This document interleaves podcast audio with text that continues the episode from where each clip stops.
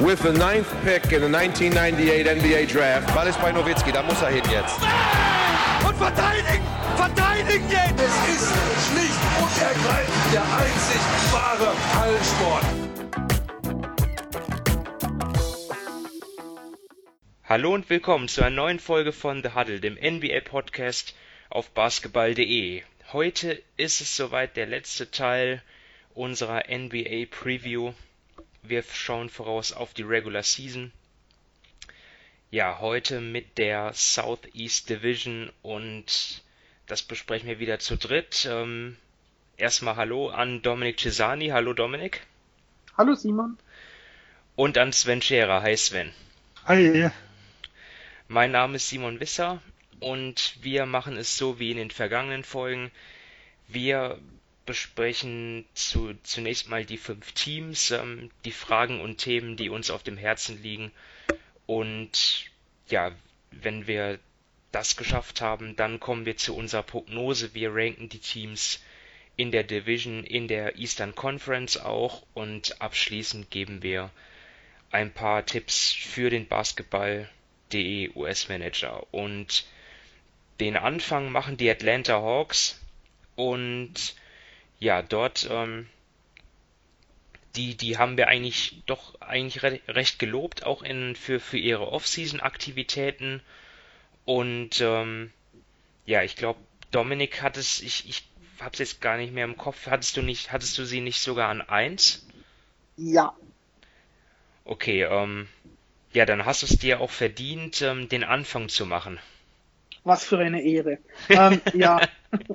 Habe ich mir schon gedacht. Ich, ich habe mir jetzt einfach nur aufgeschrieben, ob Atlanta den Vorschusslobern gerecht werden kann. Also, du hast eh schon gesagt, ähm, für mich waren sie sogar der größte Off-Season-Gewinner mit den, ähm, ja, mit den Verpflichtungen, die sie gemacht haben. Und jetzt kann es meiner Meinung nach nur das Ziel für sie sein, zumindest in dieses Play-In-Tournament zu kommen, bestenfalls gleich auf acht oder vielleicht sogar auf sieben, damit sie gleich in den Playoffs sind. Und das ist eigentlich auf das, dass ich meinen Fokus legen werde dieses Jahr. Sie haben jetzt ein, ein Team um Trey Young, der einfach der ähm, zentrale Fixpunkt ihres Teams ist, gebaut, das ähm, Shooting mitbringt, das durch Bogdan Bogdanovic auch ein gewisses Ballhandling bringt, das Spacing auf den großen Positionen, dann aber auch ähm, mit Clint Capella einen, der den Korb ähm, bewachen kann. Also sie haben schon, ich sage mal, im Rahmen ihrer Möglichkeiten einen guten Job geleistet in der Offseason. Jetzt geht's nur darum, ob sie die PS dann auch auf die Straße bringen. Und man weiß ja, ähm, wie katastrophal sie letztes Jahr in der Defense waren, gerade auch mit einem, mit einem Trey Young. Und das ist eigentlich der Punkt, an dem sie dieses Jahr ansetzen müssen. Also wenn sie da nur besser werden, dann glaube ich, haben sie wirklich, ähm, ja, ob es jetzt gute Chancen sind, weiß ich nicht, aber zumindest mal gewisse Chancen, um eben eine gute Rolle in den, in den auf den hinteren Playoff-Plätzen vielleicht zu spielen. Und das ist eigentlich wirklich das, auf das ich dieses Jahr bei den Atlanta Hawks achten werde. Mein zentrales Thema ist Trey Young und dann vor allem seine Leistung in der Verteidigung. Also wir können jetzt über die gesamten äh, Verpflichtungen sprechen und die Rotation und ähm, die Rollenspieler und wer alles neben Trey Young spielen, ob das passt. Aber wenn dein ähm, ja dein zentraler Spieler, dein wichtigster Spieler, dein Star ähm, so abgrundtief schlecht in der Defense spielt, ähm, wirst du nie was erreichen können. Und deswegen ähm, wird es für mich ganz entscheidend sein, aus Hawks Sicht, ähm, dass Trey Young dort Fortschritte macht und bei all seinen offensiven Qualitäten, seinem Shooting, seinen, seinem, seinen Passqualitäten, äh, bei seiner Übersicht, ja, ähm, er, es kann nicht sein, dass du, dass du dann alles, was du in der Offensive machst, dann am defensiven Ende wieder ähm, ja zunichte machst. Deswegen ist das für mich ähm, die zentral, das zentrale Thema. Sven? Ja, ich glaube also, äh, Trae Youngs Defense ist natürlich ein großes Problem. Ich denke, in der regulären Saison, also nicht nur diese, sondern erstmal, erstmal grundsätzlich lässt sich das noch halbwegs verstecken. Mit dem Personal, was sie defensiv haben, wird das sicher schwierig. Äh, das ist für mich nochmal, wenn es wirklich Richtung größere Ambitionen geht, in den Playoffs das größte Problem, wo, äh, wo, die, wo die schlechten Matchups gesucht werden irgendwo. Ähm, was ich mir jetzt als Hauptthema ausgesucht habe, ist, ob die, dass die Rotation die größte Stärke und auch die größte Herausforderung meiner Meinung nach ist. Weil ich glaube, gerade in dieser Saison und für ein Team mit den Ansprüchen der Atlanta Hawks, und die Ansprüche sind aus meiner Sicht erstmal, wir wollen in die Playoffs, also irgendwo sieben, acht und schlechtestenfalls äh, neun oder zehn. Ähm, dort ist diese Breite, die man hat, äh, finde ich ein ganz, ganz großes Plus, weil vielleicht mit Ausnahme von eines Ausfalles von Trey Young können sie natürlich nicht in Massen, aber einzelne Ausfälle sehr gut kompensieren. Äh, Geht es nachher wirklich um die Top-Teams, dann guckt man vielleicht eher auf die besten acht oder neun Spieler der Rotation. Ähm, auf der anderen Seite kommen wir natürlich auch dazu, dass, dass es auch gewisses Konfliktpotenzial irgendwo bringt, weil wir haben Spieler wie Clint Capella äh, und äh, Okongwu, die sich relativ ähnlich sind vom Skillset. Wir haben einen John Collins, der richtig Geld verdienen will und der vielleicht viel mehr äh, an der Dreierlinie rumhängen muss, wie seine größte Stärke, und das ist eigentlich das Pick and Roll mit Trey Young, ähm, äh, zu spielen, weil das kann zum Beispiel auch ein Tim Capella relativ gut. Äh, und so kann man es über den ganzen Kader ziehen. Dominik hat ja vorher die Tiefe irgendwo angesprochen. Es wird immer ein gewisses Konfliktpotenzial geben zwischen jüngeren und älteren Spielern, zwischen Erfolg und Entwicklung. Äh, und dieses, ja, also diese, diese Breite, also was, was, wenn, wenn alle fit sind, sag ich mal, die, die, äh, dann muss man, muss man gucken, wie bekommt man das hin, damit niemand hinten runterfällt. Und sollte es diese chaotische Saison geben, die einige erwarten und die oder befürchten, besser gesagt, dann wird Atlanta vermutlich das Team sein, was da was da relativ gut durchkommen könnte. Und ich glaube, ja, wie gesagt, die, diesen Zwischenweg irgendwo zu finden, das wird eine große Herausforderung für einen Trainer, der ja auch im letzten Jahr teilweise sehr in, in der Kritik stand und der jetzt mit Nate McMillan einen Assistant Coach in der, im Hintergrund hat, der zum Beispiel relativ erfolgreich ist. Also ich glaube, der Druck, äh, auch den darf man da nicht unterschätzen. Ja, also wir, wir, wir reden immer nur von jetzt in Bezug auf die Hawks natürlich von Playoffs, ne, dass, dass die da rein wollen, vielleicht sogar rein müssen, aber man muss sich erstmal, glaube ich, auch nochmal vergegenwärtigen, was für ein großer Sprung das wäre. Also sie hatten in der vergangenen Saison eine, eine Siegquote von 30 Prozent und um in die Playoffs zu kommen, selbst im Osten mittlerweile brauchst du schon an die 50 Prozent. Also es wäre schon ein großer Sprung ich sag nicht, dass ich es nicht ausschließe, aber ähm, es ist auch nicht selbstverständlich. Ne? Also da, da, da bin ich schon gespannt. Ja, zu den Prognosen kommen wir nachher schon, aber man muss ja auch sagen, das Team ist ja ein komplett anderes. Also äh, die Hawks waren ja letztes Jahr eine One-Man-Show mit Trey Young, also es war ein Riesenunterschied, ob er auf dem Feld stand oder nicht. Äh, wir hatten es ja auch in dem, der besten Offseason angesprochen, die Backup-Position auf Point Guard war eine Katastrophe. Sie waren trotz Trey Young das schlechteste Shooting-Team äh, der Liga.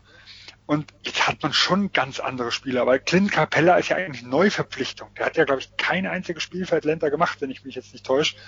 Danilo Gallinari ist jemand, der, wenn er gesund war, sowohl in Denver wie die Clippers wie Oklahoma ein Team schon auf ein anderes Niveau gebracht hat. Nicht äh, jemand, der jetzt unbedingt einen Contender ausmacht, aber der Floor mit ihm ist schon ganz anderer. Und so kann man durch die Spieler hinweggehen. Also da sind so viele gute Rotationsspieler jetzt dabei im Vergleich zu dem, was letztes Jahr rumgelaufen ist.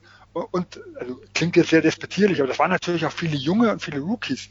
Äh, und äh, auch da kann man sich natürlich von Hunter oder von Cam, Cam Reddish gewisse Fortschritte schon erwarten auch jetzt sehr, bin ich sehr gespannt, wie das ist, wenn die mit erfahrenen Hasen spielen. Also wenn die vielleicht ein bisschen mehr, äh, mehr Platz haben, weil in Young, in Bogdanovic und in Gallinari plötzlich schießen können äh, und dann plötzlich ein Hunter die offenen Dinger bekommt, weil der Fokus auf, einem, auf nicht nur auf Trey Young irgendwo liegt, sondern auf mehreren starken Offensivspielern äh, liegen muss. Also ich glaube, auch da kann der eine oder andere junge Spieler, der zumindest die Minuten bekommt, äh, einen ganz anderen Schritt machen. Also ich glaube, die Hawks sind nicht vergleichbar mit dem letzten Jahr oder sollten sie es zumindest nicht sein. Ja, da ist, da ist schon was dran. Ähm, ja, wie viel die, die Hornets äh, mit den Hornets der vergangenen Saison zu tun haben, das äh, wollen wir jetzt erörtern. Und ähm, wenn, wenn ich so auf Charlotte schaue, dann stellt sich mir vor allem die Frage, ja, was ist eigentlich auf den Guard-Positionen? Muss dort vielleicht ähm, Coach Borrego äh, ja, ein paar Härtefälle treffen? Also es geht natürlich um, um die drei Spieler, die dort herausstechen, nämlich ähm, Terry Rozier, der ähm, in, in einigen Depth Charts jetzt schon ja nur, nur noch von der Bank kommt, aber eigentlich wie ein Starter verdient. Dann hast du ähm, Lamello Ball, der natürlich ähm, an Nummer 3 gepickt wurde, der jetzt so die Zukunft darstellt. Der muss auf jeden Fall seine Minuten bekommen und soll es auch. Und er ist ja auch jemand, der den Hornets auch endlich mal ein bisschen Aufmerksamkeit bringt. Und dann hast du Devontae Graham, der der ja ähm, einer der Most Improved Player war letzte Saison und ja sich auch seine seine Spielzeit verdient hat. Und ich glaube, alle drei nebeneinander, ich glaube, das funktioniert nicht. Ähm, aber man kann natürlich die, die Minuten auch aufteilen, natürlich, dass, dass alle so auf ungefähr so ihre 25, 30, vielleicht sogar mehr Minuten kommen, aber ja, wie da die Rotation aussieht, das ist jetzt erstmal so meine zentrale Frage. Ähm, Sven, findest du das auch spannend oder eher was anderes? Ja, also äh, find, definitiv ist es auch ein Thema, das, ein, das mich beschäftigt. Ähm, ich glaube, wie du auch, Ball ist gesetzt. Ich würde, aber das ist eine persönliche Meinung, äh, Terry Rozier auf die zwei stellen, weil ich glaube, dass Graham, auch wenn er so der Shootingstar des letzten Jahres war, äh, eher so das klassische äh, Bankscorer, die Bankscorer-Mentalität und auch die äh, Fähigkeiten hat, ähm, weil man hat schon gesehen, nach, als er so im Saisonverlauf die Distanzwürfe nicht mehr in dem Maße getroffen hat, äh, dann hat seine Effektivität schon abgenommen. Und also auch einfach hatten, mehr ernst genommen wurde, ne? Also genau. Und ich glaube, wir hatten es in, im New York-Teil ja auch, dass er von denen, die viele Drives hatten, der einzige war, der schlechter abgeschlossen hat wie RJ Barrett und Archibald hatte 9,8 und äh, Graham war sogar noch drüber. Also er ist halt durch seine Größe, durch seine Statur da doch schon limitiert. Und ich glaube, ihm würde die Bankrolle gut tun. Und vor allem, und das ist äh, mein Thema, die Verpflichtung von Gordon Hayward bringt ja äh, neben Ball einen zweiten äh, Spieler, mit dem man ja schon öfters den Ball geben will. Also Gordon Hayward ist jetzt kein wirklich balldominanter Spieler. Er hat in Boston ja auch gezeigt, dass er sich sehr, sehr gut in seine Rolle einfügen kann. Ähm, aber unabhängig jetzt von dem, was er gekostet hat, darüber hatten wir genug Disput irgendwo geführt. Äh, er ist der beste Spieler, den Scha oder gesund, sagen wir es mal so, ist er der beste Spieler, den die Charlotte Hornets haben. Äh, und wenn man auch im letzten Jahr gesehen hat, in den Phasen, äh, wo er, also gerade Anfang der Saison vor seiner ersten Verletzung, wo er hatte, da hat er schon auf, sagen wir, Borderline All-Star-Niveau gespielt. Es waren immer nur kurze Phasen, er hatte immer mal wieder seine Durchhänger, er hatte immer mal wieder seine Verletzungspausen, aber da hat er schon durchschimmern lassen, dass er noch was im Tank hat. Äh, und er ist jemand, der sportlich gesehen dem Team absolut hilft. Weil er, äh, Lamello Ball ist ja nicht noch nicht als, Gas, als klassischer Scorer irgendwo bekannt, sondern eher als äh, brillanter äh, als brillanter Passer. Ja, er hatte, glaube ich, im ersten Preseason-Game auch null Punkte und zehn Assists. Ja, genau. Also das sollte man natürlich jetzt nicht überbewerten. Aber ich denke auch grundsätzlich von dem, was man so gehört hat von ihm als Rookie, ist sicher das Scoring seine größte Baustelle, woran er noch arbeiten muss. Äh, und da ist halt jemand wie ein Gordon Hayward nebendran, der ihm sowohl ein bisschen Last abnehmen kann, aber auch Offball spielen.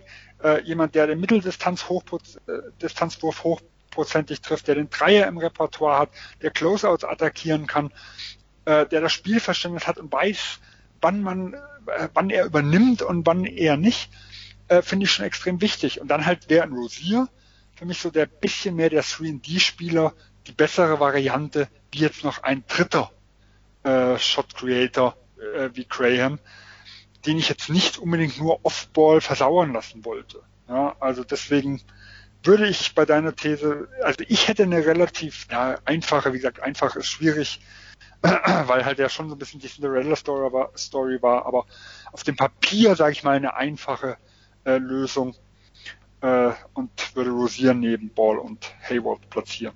Ja. Lamello Ball übrigens nicht 10 Assists, sondern 10 Rebounds und 4 Assists. Äh, Boxscore lesen schwer. Ähm, dann äh, fehlt noch Dominik deine These oder deine Frage.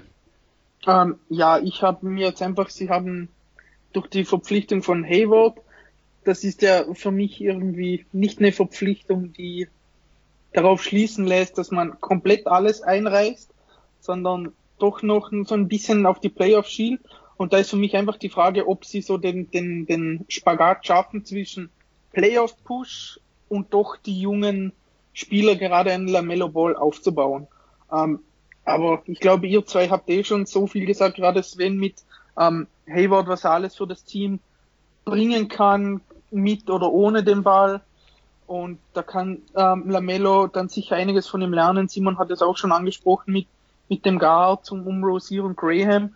Und ja, da bin ich einfach, das, das ist einfach das bei mir, auf das ich gespannt bin, weil eben, ich glaube gerade so Spieler wie, wie Seller oder wie Hayward und so weiter oder auch Rosier, die sind wahrscheinlich nicht unbedingt gekommen, um, um blöd gesagt, um da jetzt die, die, die zweite Geige dem Lamello Ball zu spielen und einfach abzuwarten, wie der sich entwickelt, sondern die wollen schon noch ein bisschen was erreichen und da muss der Trainer dann, glaube ich, schon auch ein bisschen moderieren, beziehungsweise eben den Spagat schaffen zwischen haben wir eine Chance da auf Platz 10, um, dies, um in dieses Play-in-Turnier zu kommen, oder sind wir einfach nicht gut genug und müssen dann wirklich nur äh, mehr auf die Jungen schauen? Ja, also ich glaube auch, dass ich habe eigentlich keinen Zweifel, dass er, wenn er gesund, also wenn äh, Gordon Hayward gesund ist, dem Team helfen wird, auch in der Entwicklung. Also da bin ich mir sogar recht sicher. Die Hauptkritikpunkt, den man an dem Ding hat, ist ja der Preis und äh, ist dann eher so, okay, geht man nicht vielleicht doch eher nochmal Richtung im hohen Pick? Weil da wird halt er schädlich eine philosophische Frage genau, einfach, ist eine, ist eine philosophische. Also diese Kombination aus zu hohem Preis und äh, dass man ein bisschen vielleicht zu früh diesen, diesen Rebuilding-Weg, also aus rein sportlichen Dingen, äh, also da glaube ich, dass Gordon Hayward da schon sehr, sehr gut reinpasst. Ja, trotz, wie gesagt, aller Kritik an der Hornets Offseason, die ich hatte, äh, liegt es nicht am Spieler Gordon Hayward selber. Nee, es hat ja auch, er hat sich ja nicht selber den Vertrag gegeben, also von dem her. Nur ist es ja so, um, um, um das noch abschließend äh, einzuwerfen, ist ja nicht mal so, dass, dass sich das, dass das eine das andere ausschließt. Also wir reden ja über Charlotte immer noch nicht über ein, ein klares Playoff-Team. Das heißt, es ist schon möglich, dass sie die Playoffs verpassen und dann schon noch einen, einen, einen hohen Draft-Pick bekommen. Ähm, ja, haben sie auch dieses Jahr gezeigt. Also sie hatten auch dieses Jahr Glück in der Lottery, ja. Ja. Genau, oder da spielt, spielt dann halt einfach das Glück in der Lottery eine, eine gewisse Frage. Genau, also das, das neue Lottery-System finde ich in der Hinsicht auch wirklich gut. Äh, wir haben es jetzt, glaube ich, zwei Jahre in Folge gesehen, wo zwei Teams schon relativ gut gesprungen sind. Ich glaube, man muss halt sagen, die Wahrscheinlichkeit ist geringer. Äh, der Floor ist vor allem geringer, weil wenn du nicht in die Lottery kommst, fällst du halt automatisch tiefer, wenn du das schlechtere Team bist. Bist du das schlechteste, bist du schon mindestens auf der fünften Position. Ähm, wie gesagt, es ist ja die Kombination, ob das, was er einem wirklich sportlich bringt, ob das Mehrwert ist, wie gesagt, wie der Pick und wie die finanzielle Flexibilität. Das sind ja zwei uns, die da nochmal dahinter stehen. Das war der Hauptkritikpunkt. Gordon Hayward sehe ich als deutlich sinnvollere Verpflichtung an, wie jetzt äh, andere Spieler, sag ich mal, seines Kalibers, die aber viel balldominanter sind und die die Jungen schon ein bisschen erdrücken würden, aus meinem Gefühl. Das glaube ich nicht, dass das ein Gordon Hayward ist. Gut, dann gehen wir ja von South Carolina oder ist äh, Charlotte ist in North Carolina, ne? North, North Carolina, ja. Ah, oh Mann, da wollte ich noch mal ein bisschen mit Geografiewissen hier prahlen und dann so ein Desaster. Eieiei. Gut. Dann, ja, war es nur ein Start, dann, ein Start daneben. Ne? Ja, gut. Um, ähm, ich bin mir aber relativ sicher, dass Miami in Florida liegt. So, da gehen wir jetzt hin Und Dominik, du wirst, ähm, ja, du hast die Heat natürlich jetzt auch genau beobachtet, weil sie ja der Gegner waren der Lakers in den Finals. Ähm, und ja, was, äh, was, was glaubst du, ähm, vielleicht kannst du das ja mit deiner Frage verbinden. Waren die Miami Heat jetzt so eine Cinderella-Story, so ein One-Hit-Wonder oder ähm, sind sie wirklich auf Augenhöhe mit den, mit den Besten der, der, der Conference? Ähm, darf ich Ja und Nein sagen? Ähm, Klar, ich würde, du darfst alles in diesem sagen, Podcast. Wunderbar. Ähm, ob sie eine Cinderella-Story sind, soweit würde ich nicht gehen, aber sie haben meiner Meinung nach schon in der Bubble auch von den Gegebenheiten profitiert. Jetzt nicht nur ähm, keine Zuschauer und so weiter, alle ähm, den gleichen Hotels, sondern es haben ja bei, bei, bei den Bucks haben sich dann Spieler verletzt, ähm, bei Boston dann auch und, und ich glaube, das gehört einfach dazu. Also dafür muss sich Miami 0,0 entschuldigen. Das ist ihnen dann in den Finals auch im Gegenteil passiert. Da hat ja dann Goran Dragic gefehlt gegen die Lakers. Das ist ja auch ein sehr, sehr schmerzhafter Verlust. Ich würde sie jetzt nicht ganz oben einstufen, aber meine Frage ist schon in diese Richtung, wie du das gesagt hast. Denn ich habe mir jetzt aufgeschrieben, ob so dieser Lauf von Duncan Robinson und Taylor Hero in der gleichen Art weitergeht. Ähm, für Tyler Hero war es letztes Jahr das erste Jahr in der NBA, für Duncan Robinson das zweite. Und ja, ich glaube, die haben alle positiv überrascht, gerade mit, mit, mit ihrem Shooting, mit, dem, mit dem Spacing, was sie geboten haben, wie sie sich ähm, offensiv auf dem Platz bewegt haben.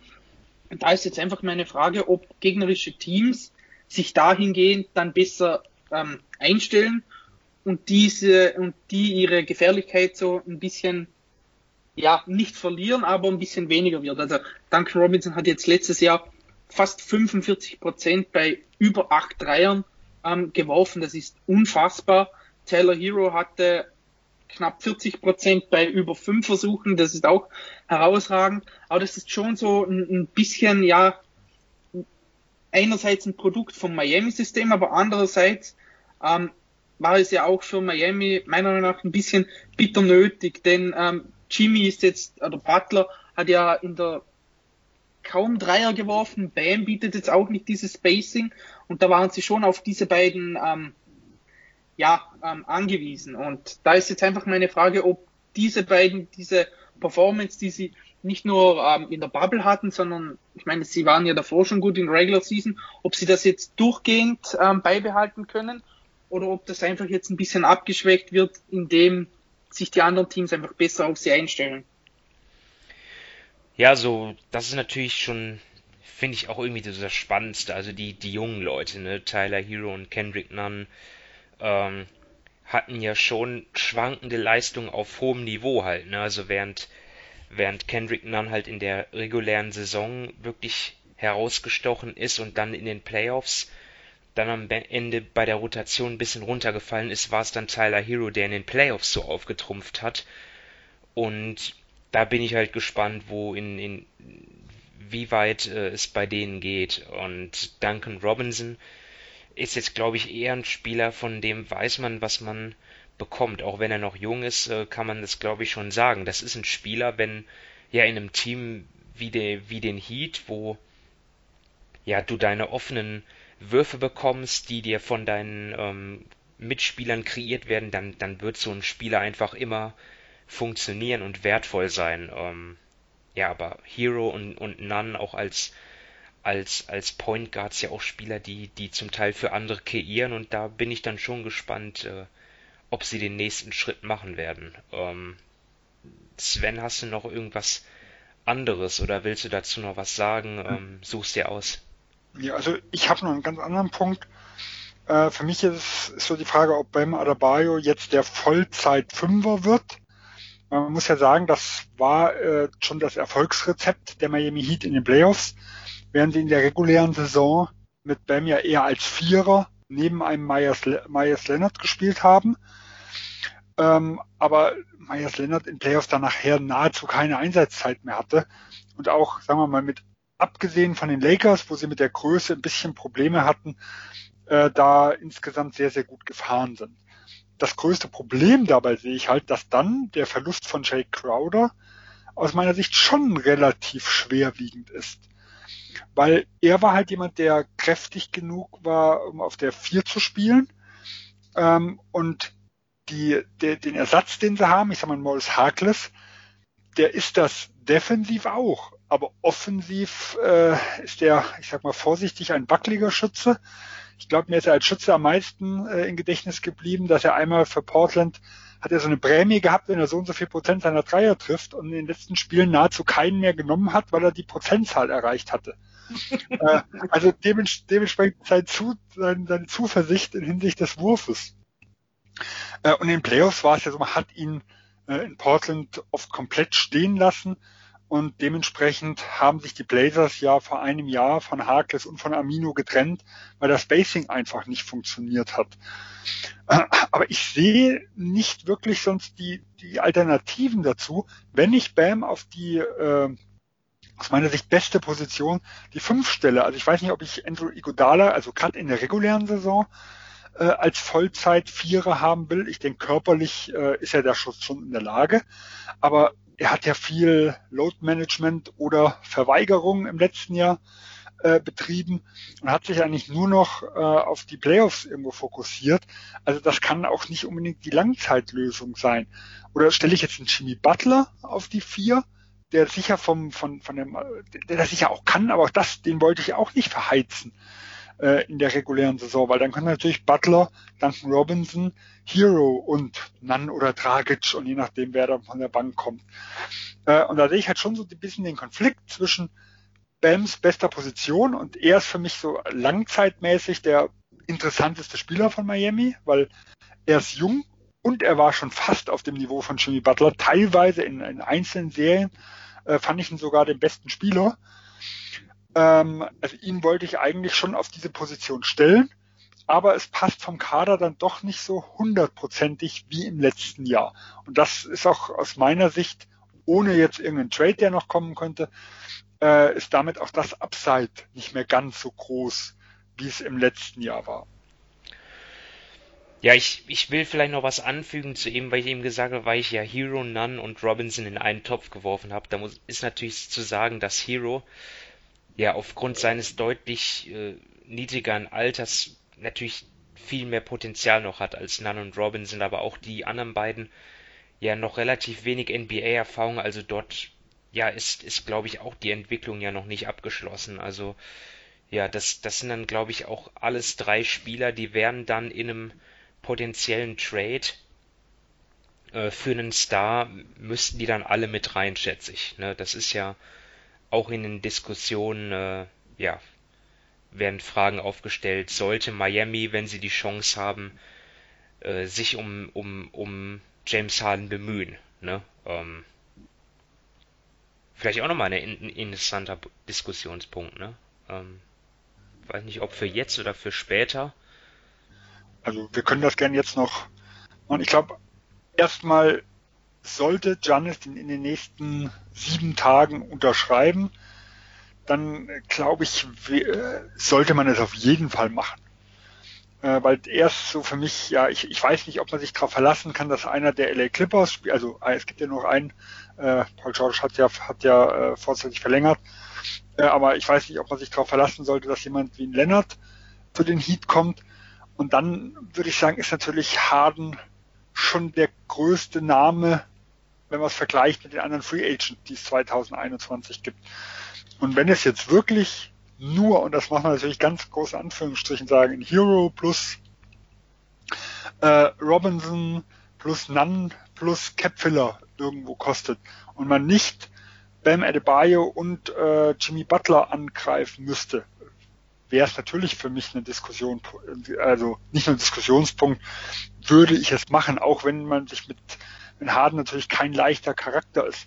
Aber ich glaube, das Hauptproblem der Heat ist halt einfach, dass die Pick-Situation nicht so gut ist und dass man diese Angebote nicht so arg würzen könnte. Also da müssten die Rockets viel von Tyler Hero halten Und ich glaube, deswegen wird auch der, falls nicht vor dem Saisonstart was passieren sollte, wird der Saisonstart da nicht uninteressant sein, weil äh, da kann so diese Euphorie, die im Bubble war, auch schnell abgeschwächt werden oder wenn er, wenn er richtig phänomenal durchstartet, äh, dann dementsprechend auch nochmal bestätigt werden. Äh, also da kann sich, glaube ich, viel, viel ändern an dem, an dem, an dem Interesse dieser Trade-Pakete, wenn es um solche Stars geht, wie ein James Harden. Ja gut, ähm, das war dann jetzt ein bisschen off-topic, weil ja, ein bisschen äh, spekuliert, möglicherweise ähm, bisschen Spinnerei, aber äh, es ist ja nicht ähm, völlig aus der Luft gegriffen. Also ja, werden wir dann schauen, was mit James Harden passiert, ob die Heat ähm, dann Anwärter sind auf seine Dienste. Ja, zunächst mal machen wir weiter mit Orlando. Ähm, da habe ich eigentlich nur einen wirklich spannenden Spieler und das ist für mich äh, Markel Fultz.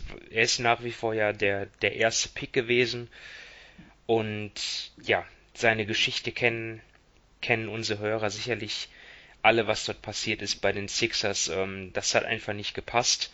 Auch wahrscheinlich ähm, eine mentale Geschichte und er versucht jetzt in Orlando ja ähm, sein Potenzial auszuschöpfen und ich glaube, er hat auch bereits bewiesen, dass er in die Liga gehört.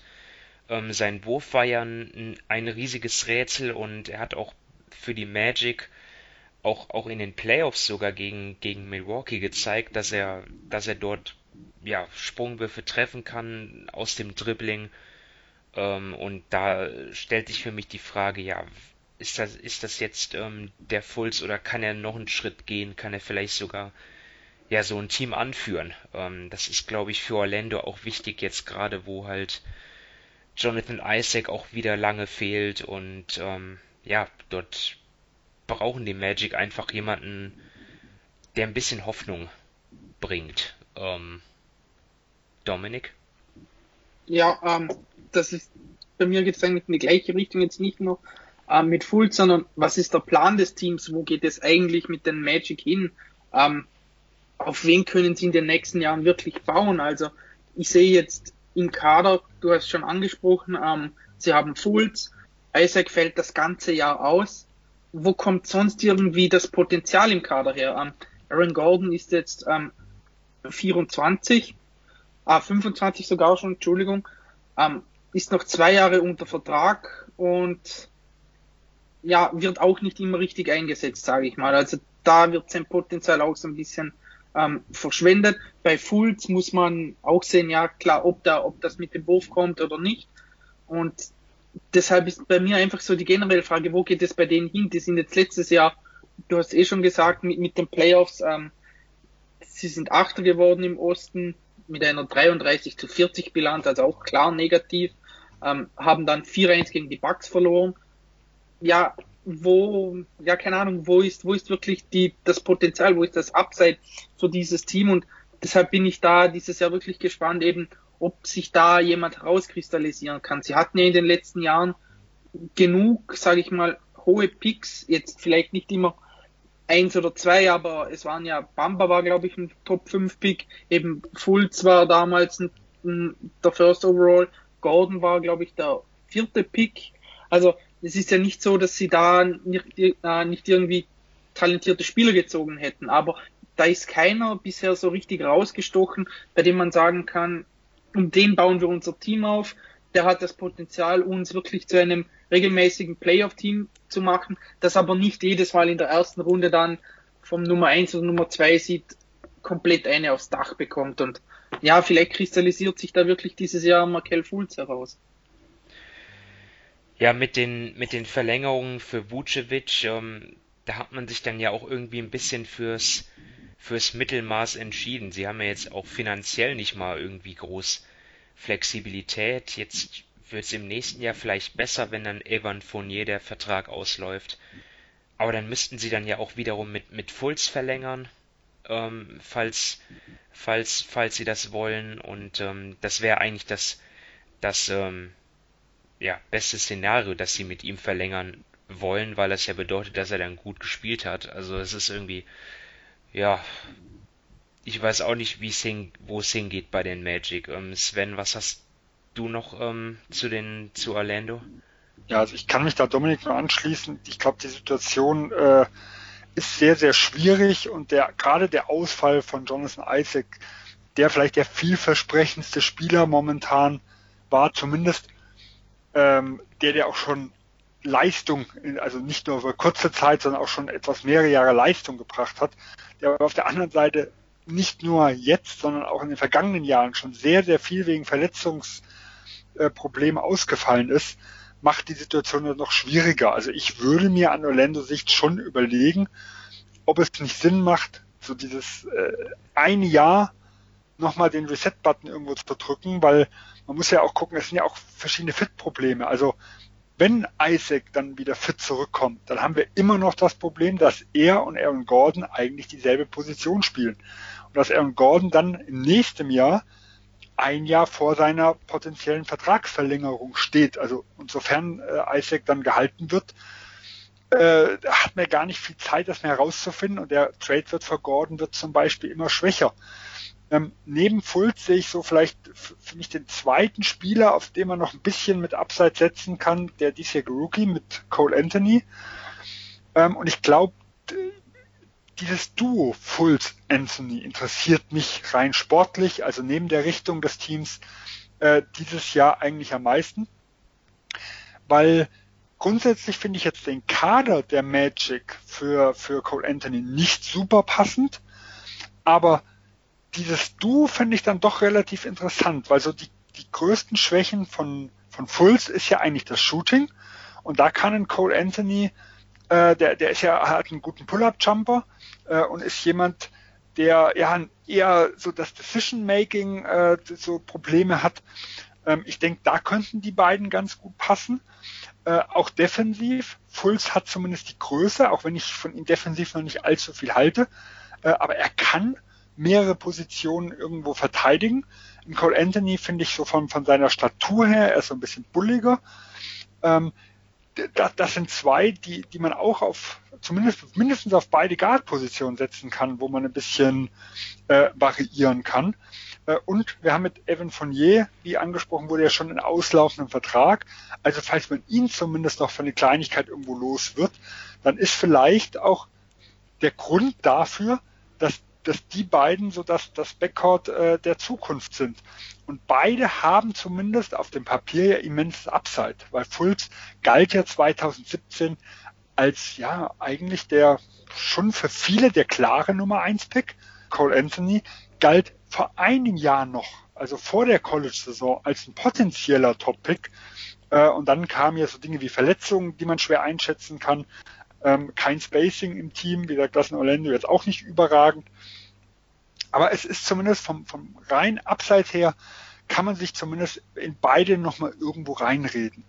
Äh, und deswegen glaube ich, dass, so, dass, dass diese zwei äh, ja vielleicht sogar zusammen so, so ein bisschen der Hoffnungsschimmer neben Jonathan Isaac sein könnte, wenn man nicht den harten Weg wieder geht oder zumindest den einjährigen Weg, wo man sagt, okay, wir gucken nochmal, ob wir im guten Jahrgang 2021 doch nochmal diesen Franchise-Player bekommen, den wir über die Jahre des Rebuilds nicht bekommen haben. Also bei Cole Anthony habe ich jetzt gerade mal, weil, weil ich es nicht wusste, die, die, die Stats gecheckt. Also er hatte jetzt am College letzte Saison eine Dreierquote von knapp 35 Prozent. Ne? Also dort ähm, ist jetzt noch ja. nicht so ähm, überragend. Ähm, ja, aber bei ihm muss, da muss ich wirklich sagen, der hatte echt riesiges Pech. So, da war ja bei North Carolina. Also das Team war mega schlecht. Also da sind die Leute dann auch verletzt ausgefallen. Da war dann wirklich nur eine Ein-Mann-Armee, da musste dann auch Würfe nehmen, wo man sich denkt, die darfst du eigentlich nicht nehmen, aber er musste sie nehmen, weil sie sonst niemanden, niemanden hatten. Und wie Sven schon sagte, also der war, der wurde vor der Saison wirklich als bester Guard im Draft gehandelt. Und ja, das College, das ist bei ihm wirklich total in die falsche Richtung gelaufen. Und ich weiß auch nicht, ob er jetzt diese Erwartungen dann wirklich nochmal erfüllen kann, weil ich habe schon eine gewisse Skepsis für Spieler, die diesen Schritt von der Highschool auf, aufs College-Niveau äh, nicht so gut hinbekommen, weil es dann ja oft auch daran liegt, dass man, äh, dass man nicht mehr dominieren kann. Und gerade als jemand, der ja den Ball viel in Händen hat, ist es ja eigentlich seine Hauptaufgabe, auch wenn die Mitspieler nicht viel Spacing bringen, aber doch irgendwo die Gewinn bringen, einzusetzen äh, und gute Entscheidungen zu treffen. Und da habe alle bei allem, was ich gehört habe, diesen Erwartungen ist er definitiv nicht gerecht geworden. Also er ist ja nicht ein Big Man auf dem College, der davon abhängig ist, dass er angespielt wird unterm Brett, sondern er hat ja viel den Ball in die Hand. Äh, und er sollte ja schon in gewisser Maße irgendwo auch dominieren. Äh, aber wie gesagt, dann kommt halt nochmal zusätzlich dieser Punkt Verletzung, wo man halt nie weiß, wie viel Prozent von seinem, von seiner wahren Stärke, Athletik und sowas hatte er im College. Und deswegen geht es für mich eigentlich wirklich um das Ceiling und nicht um das, was ich jetzt vermute, was irgendwo macht, weil darauf ist Orlando jetzt bei dem jetzigen Kader schon ein bisschen angewiesen, ne? äh, dass, dass da irgendwo was erreicht wird. Und ich könnte mir halt vorstellen, wenn dieses Decision Making nicht besser wird, dann wäre er für mich so ein bisschen so der, der Spielertyp, der in vielleicht zwei oder drei Guards-Lineups ganz gut aufgehoben ist, wo er halt andere Playmaker um sich drum hat. Und das könnte ja theoretisch ein, äh, ein Fulz äh, sein. Und man könnte, wenn man von je vielleicht auch mal auf die drei setzt, vielleicht auch so eine Dreigard-Line-Up dann nochmal irgendwo ein bisschen kreieren. Ähm, ja, wo er vielleicht dann ein bisschen besser aufgehoben ist wie auf dem College. Ja, Fournier hat ja mit 2,1 Meter eins auch die Größe, um, äh, um auf der 3 zu spielen. Ne? Also, das ist sicherlich ähm, vorstellbar. Ähm, und es geht eher so spannend, wie vielversprechend, das ist nochmal ein anderes Thema. Ja. Dafür bin ich aber auch nicht tief genug drin in den College-Geschichten. Ja. Ja, so Cole Anthony, also Dominik, du hast es ja erklärt, wenn er dann einfach ja dort schlechte Würfe nehmen musste, das ist natürlich Kontext, ähm, der hat mir gefehlt, aber, ähm, aber würde dann. Aber er war natürlich auch nicht so gut, Sven hat ja gesagt, wie man es sich erwartet hatte. Also das muss man auch dazu sagen. Ich glaube, er, er könnte was werden, aber ja, muss man halt echt abwarten, wie, wie gut schlussendlich er wirklich ist oder ob er einfach, blöd gesagt, an der Highschool schon seinen Höhepunkt erreicht hat, weil er dort eben dominieren konnte. Ja, also die Magic ähm, hoffen natürlich, dass äh, ja an seine er an seine Leistungen aus der Zeit anknüpft und nicht vom College, aber das werden wir dann sehen. Ähm, und ja, kommen zum letzten Team heute, den Washington Wizards ja, großen Trades hat, hat großen Trade hat's gegeben. Ne? Russell Westbrook ist jetzt bei den Wizards. Ich, wenn ich mir das ansehe, Russell Westbrook im Wizards-Trikot, ich, äh, komme irgendwie immer noch nicht damit klar. Aber steht ihm irgendwie so gar nicht. Aber auch das, äh, auch da werde ich mich dran gewöhnen, wie an vieles davor schon. Ähm, ja, und Russell Westbrook muss sich natürlich jetzt auch an einen neuen Star-Mitspieler gewöhnen. Ne? Nach ähm, Kevin Durant hat, hat ja James Harden an seiner Seite zum, zum Beispiel und jetzt halt Bradley Beal. Und das ist für mich auch natürlich eine Kernfrage, weil das zwei Spieler sind, die in der vergangenen Saison ja einen, einen sehr hohes, äh, eine sehr hohe Nutzungsrate hatten, also Usage von 33 und mehr. Ähm, ja, und wir haben natürlich gesehen, dass das bei dass es in Houston funktionieren kann. Ja, da hat West, James Harden hat ja auch eine hohe Usage Rate und ähm, dort hat Westbrook dann trotzdem in der zweiten Saisonhälfte vor der, bevor es dann die Bubble ging, ja, da, da hat das super super geklappt. Ähm, ja, und jetzt bei den Wizards aber ja, neuer, neuer Versuch. Mal sehen, wie es wird. Ähm, Sven? Ja, also ich denke, das ist sicher auch ein der spannendsten Themen, ob die Combo et, äh, etwas besser passt, weil Biel hat, ist glaube ich schon der etwas bessere Off-Ball-Spieler wie James Harden, hat aber natürlich sich auch eine größere Rolle gewöhnt und ich bin ja gespannt, ob er für Westbrook einen Schritt zurück macht. Ähm, für mich aber nochmal das, das, also eines der Hauptthemen ist so die Schere zwischen Offensive und Defensive. Weil wir haben im letzten Jahr ja schon gesehen, dass die Defense der Washington Wizards die schlechteste der gesamten Liga war. Und Russell Westbrook ist jetzt nicht unbedingt als elitärer Verteidiger bekannt, um es mal vorsichtig auszudrücken. Äh, und seine für mich die größte Schwachstelle, die er hat, ist halt, dass er nicht gut über Screens geht. Und das konnte ein Team wie die Houston Rockets mit ihrem System, dass sie viel switchen, zumindest halbwegs äh, kompensieren. Und sie hatten dann da, äh, hatten aber dahinter halt auch Verteidiger stehen, die das auch konnten. Also ein Covington, ein Tucker, ein Gordon, ein House. Das waren alles welche, die so auf dem Papier her äh, sehr, sehr gut gepasst haben und die ja auch mit der Addition von, von Covington äh, dann auch schon den, den, äh, den Verteidigungsstil irgendwo äh, gespielt haben, der zu Russell Westbrook passt. Ähm, das sehe ich defensiv bei den Washington Wizards äh, momentan überhaupt nicht. Also nehmen wir mal an, sie, äh, es tut ein Thomas Bryant auf Center starten. Der ist für mich eher fußlahm. Also ist, ist so schon ein schlechter Verteidiger. Aber dann noch zu sagen, okay, er und Westbrook zum Beispiel switchen, kann ich mir nicht vorstellen. In Biendrins ist für mich, äh, ein, ein nicht Biendrins, Bertrans.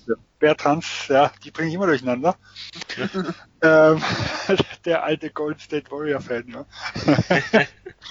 Äh, Bertrand ist für mich einer, den du in so ein System überhaupt nicht, nicht stecken kannst. Eventuell Isaac bon, äh, bon, äh, Bonga oder Troy Brown. Ne? In Bier, gut, letztes Jahr war eine Katastrophe. In, äh, mit einer kleineren Rolle kann man vielleicht auch wieder defensiv ein bisschen mehr erwarten. Aber was auf den großen Positionen dort, äh, wie, wie das funktionieren soll, sehe ich noch nicht. Und wenn sie halt äh, anfangen, die Defense etwas äh, etwas stärken zu wollen, indem sie vielleicht sagen, okay, dann bringen wir wenigstens in Robin Lopez als Ringbeschützer mehr rein. Ähm, das ist natürlich eine offensive Schwäche. Und genauso sieht's halt auch auf den Forward-Positionen aus. Isaac Bonga ist vor allem wegen seiner Defense letztes Jahr äh, hat sich so ein bisschen ins Rampenlicht dort, dort gespielt, aber nicht unbedingt wegen seinem Shooting. Ähm, also, also das Team könnte super Shooting-Lineups bringen, ohne Defense, und könnte zumindest sich ein bisschen defensiv verbessern. Ich will nicht von guten Defensiv-Lineups sprechen. Äh, das schadet aber wieder der Offensive, die gerade das Spacing halt neben Westbrook so wichtig ist. Also da sehe ich noch nicht genau, wie man, wie man da das Mittelmaß finden soll. Dann bleibt noch das Thema von dir, Dominik, ne? Ja, ähm, da muss ich eigentlich nicht mehr viel sagen. Ihr habt das eh schon beide ähm, abgefrühstückt. Ich hatte noch ähm, wie funktioniert der Backcourt und Westbrook und Beal gerade auch defensiv und ich glaube, da habt ihr es eh im Teamkontext gesagt, also vom Talent her ähm, ist das Team sicherlich gut, aber eben sie müssen irgendwie überall einen Trade-off ähm, eingehen, also eben wenn sie, wenn sie mehr Offensive auf dem Platz haben, dann ist einfach die Defensive nicht gut, dann gerade mit einem Thomas Bryant mit einem Westbrook und so weiter, wenn sie dann mehr auf Defensive gehen, leidet die Defense darunter. Und da ist wirklich, da bin ich gespannt, wie, wie Scott Brooks das ähm, ja schafft irgendwie zu managen, weil eben sie werden auch um die Playoffs kämpfen und da muss man sehen, wie das dann funktioniert. Aber ich glaube, dass das Duo Westbrook Beal besser zusammenpasst als Westbrook und Harden. Wollen wir noch ein paar Worte verlieren über ja Jungs wie Hajimura, wie Mo Wagner, wie auch Danny Afdija, also sind ja auch noch äh, einige junge Spieler dann dann da. Glaub, befürchtet ihr, dass dort einer oder oder mehrere dort ähm, vielleicht ja ein bisschen runterfallen in der Rotation? Also für mich ist so Afdia momentan das größte Fragezeichen weil ich fand, äh, also mir hat er am Drafttag zum Beispiel sehr gut gefallen. Das, was ich so von ihm gehört habe, und wie gesagt, wir sind keine Draft-Experten, das muss man immer wieder zusagen, ist, dass der Wurf sein größtes Fragezeichen war. Äh, er aber so als, als Playmaker ähm, doch in Europa ganz gut überzeugen konnte. Nur jetzt mit Westbrook und Beal weiß ich nicht, also kann ich seine Rolle maximal in der zweiten Fünf sehen. Vorher, wo nur äh, Biel war und bei Wall ja noch ein großes gesundheitliches Fragezeichen irgendwo stand, wie viele Minuten er spielt, äh, wie fit er wirklich sein wird. Ähm, da konnte ich mir schon vorstellen, dass er dort seine, seine Playmaking-Skills vielleicht etwas besser äh, übertragen konnte. Gut, jetzt, wenn, wenn Wall fit sein sollte, wäre vielleicht auch auf eine ähnliche Situation rausgelaufen. Afdija ähm, finde ich auch spannend, vor allem weil er ja ähm, auch der Vergleich zu Kilian Hayes. Ne? Hayes äh, ist ja jemand, der ja schon Leistungsträger war in einem ja jetzt nicht ganz so starken europäischen Team. Also gut, Ulm natürlich, ähm, die haben auch Eurocup gespielt immerhin, aber dort ja eigentlich immer ein Team, was relativ früh rausgeht. Und Afdija dafür ein, ja, ein, ein Spieler, der jetzt dort nicht so eine tragende Rolle hatte, aber immerhin auch Einsatzzeit hatte bei dem Euroleague-Team. Und das ist dann nochmal ein ganz anderes Niveau. Also dort bin ich dann auch gespannt, wer ist da jetzt ähm, der bessere Spieler im Moment. Ähm, also das äh, könnte, vielleicht kann, vielleicht kriegt Hayes dort mehr, mehr Spielanteile, aber Afdija ist vielleicht dann schon jemand auch, ja, ich, ich, ich, ich glaube, er ist ein, er, er kann auch wirklich ein, ein sehr guter Spieler werden. Da, da bin ich mal gespannt. Er ist da ja auch im, im direkten Konkurrenzkampf, glaube ich, auch mit, mit Isaac Bonga dann auch um die Minuten. Also das ist dann auch, auch nochmal ein, ein spannenderes Thema bei den Wizards. Ähm, klar, aber viel fokussiert sich auf, auf Westbrook und Beal und äh, ja, das werden wir beobachten. Ähm, dann ja. Ja klar, das Ranking, ne? Ähm, wer, wer will dort den Anfang machen? Ähm, Sven?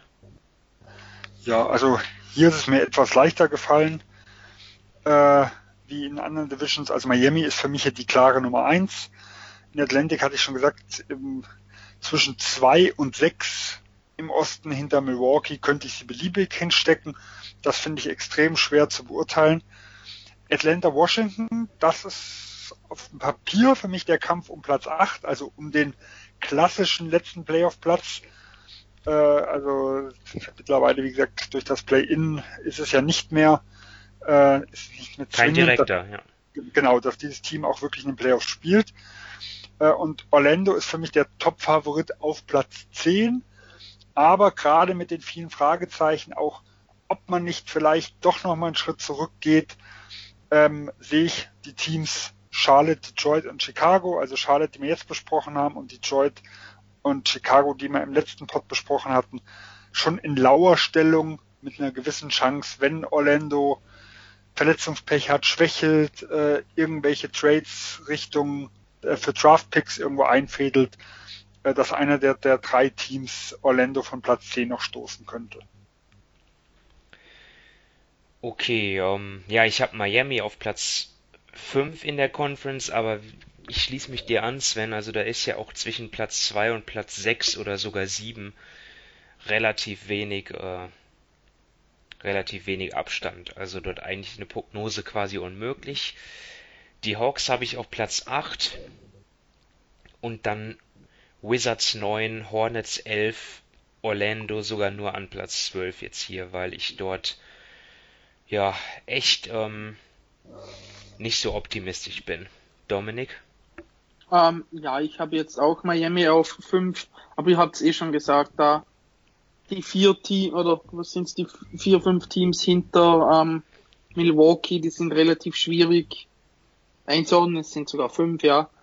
Dann ähm, habe ich die Hawks, die Wizards und die Magic auf 8 bis 10 das ist auch wieder, das sind so drei, vier Teams schlussendlich hinter den, ähm, hinter den Pacers, die um den letzten Playoff-Platz kämpfen. Und dann habe ich noch die Hornets auf 13, die aber, das hat Sven eh schon gesagt, auch Außenseiter-Chancen auf so ein Play-In haben. Vielleicht kann man es ja die Play-In-Division nennen, weil ich glaube, da können wirklich zwei, vielleicht sogar drei Teams aus der Division am Ende drin landen. Ähm, ist doch richtig, oder? Es kommen vier ins Play-In, oder? Genau. Platz also ich habe bei meinen momentanen Prognosen auch Atlanta, Washington, Orlando auf 8, 9 und 10. Gut, dann ähm, kommen wir zum Ende.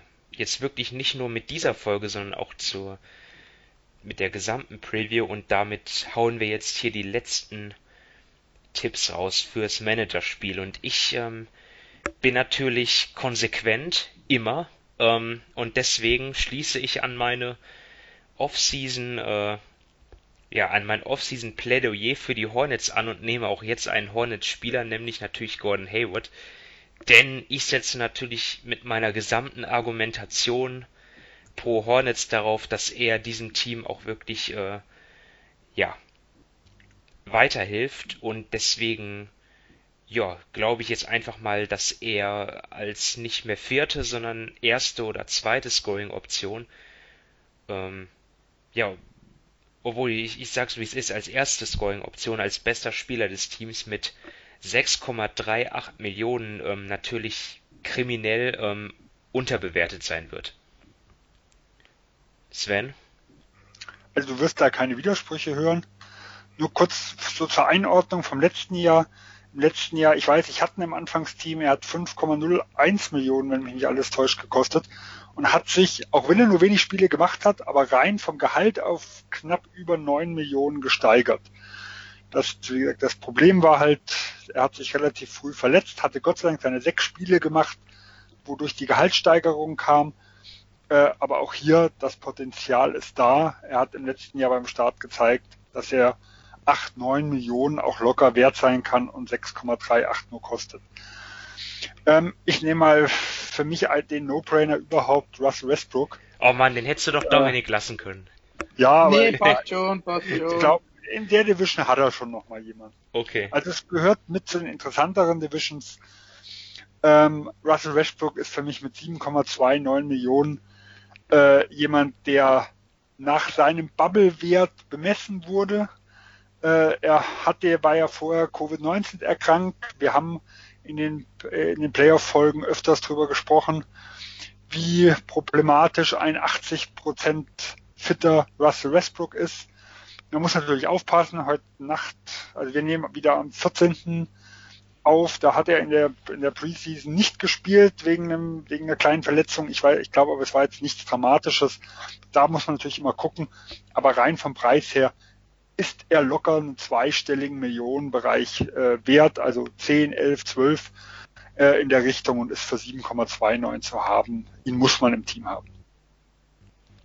Ja, gut dann mache ich den Abschluss. Ähm, ich habe Kendrick Nunn von den Miami Heat für 1,55 Millionen. Sven hat das eh schon angesprochen, die Werte wegen der Bubble sind da ein bisschen abgeändert. Da sind dann einige meiner Meinung nach überbewertet, andere dann wieder stark unterbewertet, gerade wie ein, wie ein Russell Westbrook, aber auch ein Kendrick Nunn, der hat jetzt letztes Jahr, ähm, oder letzte Saison 15 Punkte aufgelegt, mit, mit ja, halbwegs ordentlich. Also die Quote war jetzt nicht super, aber es war okay und ich glaube für, für den Preis, also kann man da wenig falsch machen. Da würde es mich nicht wundern, wenn der, wenn der Wert relativ schnell sich dann steigert. Ja, gute Investitionen kann man, glaube ich, ähm, kann man, glaube ich, davon ausgehen. Ne? Also die Heat werden ja jetzt in der regulären Saison nicht so eine äh, dünne Rotation auffahren äh, wie in den Finals. Ähm, von daher, ja, absolut nachvollziehbar. Ähm, habt ihr denn jetzt vielleicht, ähm, Sven, du hast gesagt, das ist eine interessante Division, jetzt vielleicht doch noch einen vierten Spieler, den man unbedingt haben muss? Oder ja, waren das schon die drei? Ja, es gibt noch mehrere, sag mal, interessante. Also ich habe die drei drin, sonst habe ich jetzt keinen. Äh, Cole Anthony mit 1,4 Millionen äh, ist ja auch als 15. Pick relativ günstig wenn man glaubt, dass er von Anfang an schon eine etwas größere Rolle in der Rotation spielt, äh, ist er auf jeden Fall ein, ein Risiko wert. Äh, und was, wo ich zum Beispiel noch gucken würde, ist, ist bei den Hawks, da ist natürlich ein bisschen problematisch äh, mit der Breite. Aber wir haben mit einem Hunter jemand, der jetzt in der Preseason zumindest, was ich gelesen habe und äh, statistisch ähm, einen sehr, sehr guten Auftakt gehabt hat. Da habe ich jetzt nicht genau seinen Wert. Ich hatte mir jetzt nicht jetzt aufgeschrieben. Aber der dürfte nicht allzu hoch sein nach letztem Jahr. Äh, oder wer dann eher auf einen Cam Reddish setzt, der ist 3,13 Millionen äh, kostet er. Ich bin mir nicht ganz sicher, ob er jetzt nicht vielleicht so aus der Rotation fällt. Aber er ist so dieser klassische Spieler, der im letzten Jahr die erste Hälfte ganz mies gestartet ist und in der zweiten Hälfte äh, plötzlich den Wurf getroffen hat, statistisch richtig äh, aufgeblüht ist. Und das ist ja nicht immer ganz uninteressant, wenn Rookie äh, wenn Rookie so eine Steigerung hat. Also ich sag mal, auf einem deutlich höheren Niveau hat das Trey Young in seiner Rookie-Saison gehabt. Er hatte einen katastrophalen Start gehabt und hatte eine bombenzweite Saisonhälfte. Da hat sich im zweiten Jahr bestätigt. Hier ist halt die Gefahr, dass, dass einer von den beiden durch Raster äh, fallen könnte und doch deutlich weniger Minuten bekommt. Aber auch hier gewisses Upside da. Aber für mich waren, waren die, ja, also Hunter, ist für, wenn überhaupt Hunter, aber Reddish ist für mich jetzt eigentlich doch ein bisschen zu riskant, äh, wenn, weil, weil ich ihm noch nicht so traue, wenn es darum geht, dass die, dass die Hawks wirklich hohe sportliche Ambitionen haben. Ja, und damit sind wir am Ende, Jungs. Sechs Divisions, 30 Teams und ja, wir haben viel erzählt, aber jetzt ähm, gilt es halt, jetzt kommt es darauf an, was wir, was wir auf dem Court sehen. Ich glaube, wir sind alle gespannt. Ähm, einige Teams haben wir jetzt lange nicht mehr spielen sehen. Ähm, ja, das wird, das wird sehr interessant werden. Ähm, ja, auf jeden Fall danke an euch beide, Sven und Dominik. Ähm, hat wieder Spaß gemacht. Und ich hoffe, euch Hörern da draußen auch. Und ähm, wir wünschen euch jetzt ja viel Spaß mit den NBA-Spielen, mit dem, ja, mit den Knallern, die es ja jetzt schon sofort gibt und dann natürlich auch die Christmas Games. Das geht jetzt alles sehr schnell. Ja, da wünschen wir euch viel Spaß bei und ähm, macht's gut. Bis dann. Ja, und frohe Weihnachten. Ja, noch nicht, ja. aber ähm, wenn, wenn das, das wir natürlich. wenn, wenn wir wenn wir es äh, online stellen, ist schon fast frohe Weihnachten. Das stimmt. Ja. also frohe Festtage. Ciao. Ciao. Tschüss.